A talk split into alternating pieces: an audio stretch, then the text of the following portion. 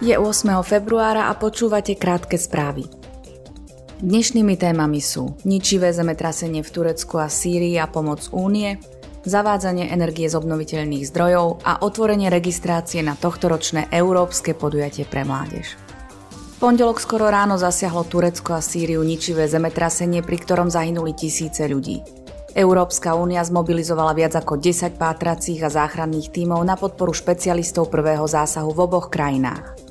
Únia zareagovala na žiadosť Ankary o aktiváciu mechanizmu civilnej ochrany Európskej únie okamžite. Aktivovala aj svoj satelitný systém Kopernikus, ktorý poskytuje služby mapovania núdzových situácií. Švédske predsedníctvo sa okrem toho rozhodlo spustiť integrovanú politickú reakciu na krízu. Ide o mechanizmus, ktorý pomôže koordinovať podporné opatrenia Európskej únie.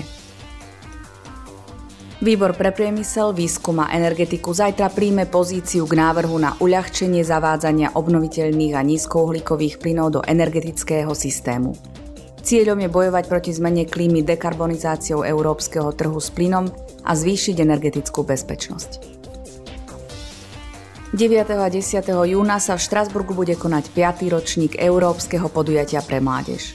Zúčastniť sa na ňom môžu všetci mladí ľudia vo veku 16 až 30 rokov. Bude to príležitosť na diskusiu a výmenu názorov o tom, ako formovať budúcnosť Európy.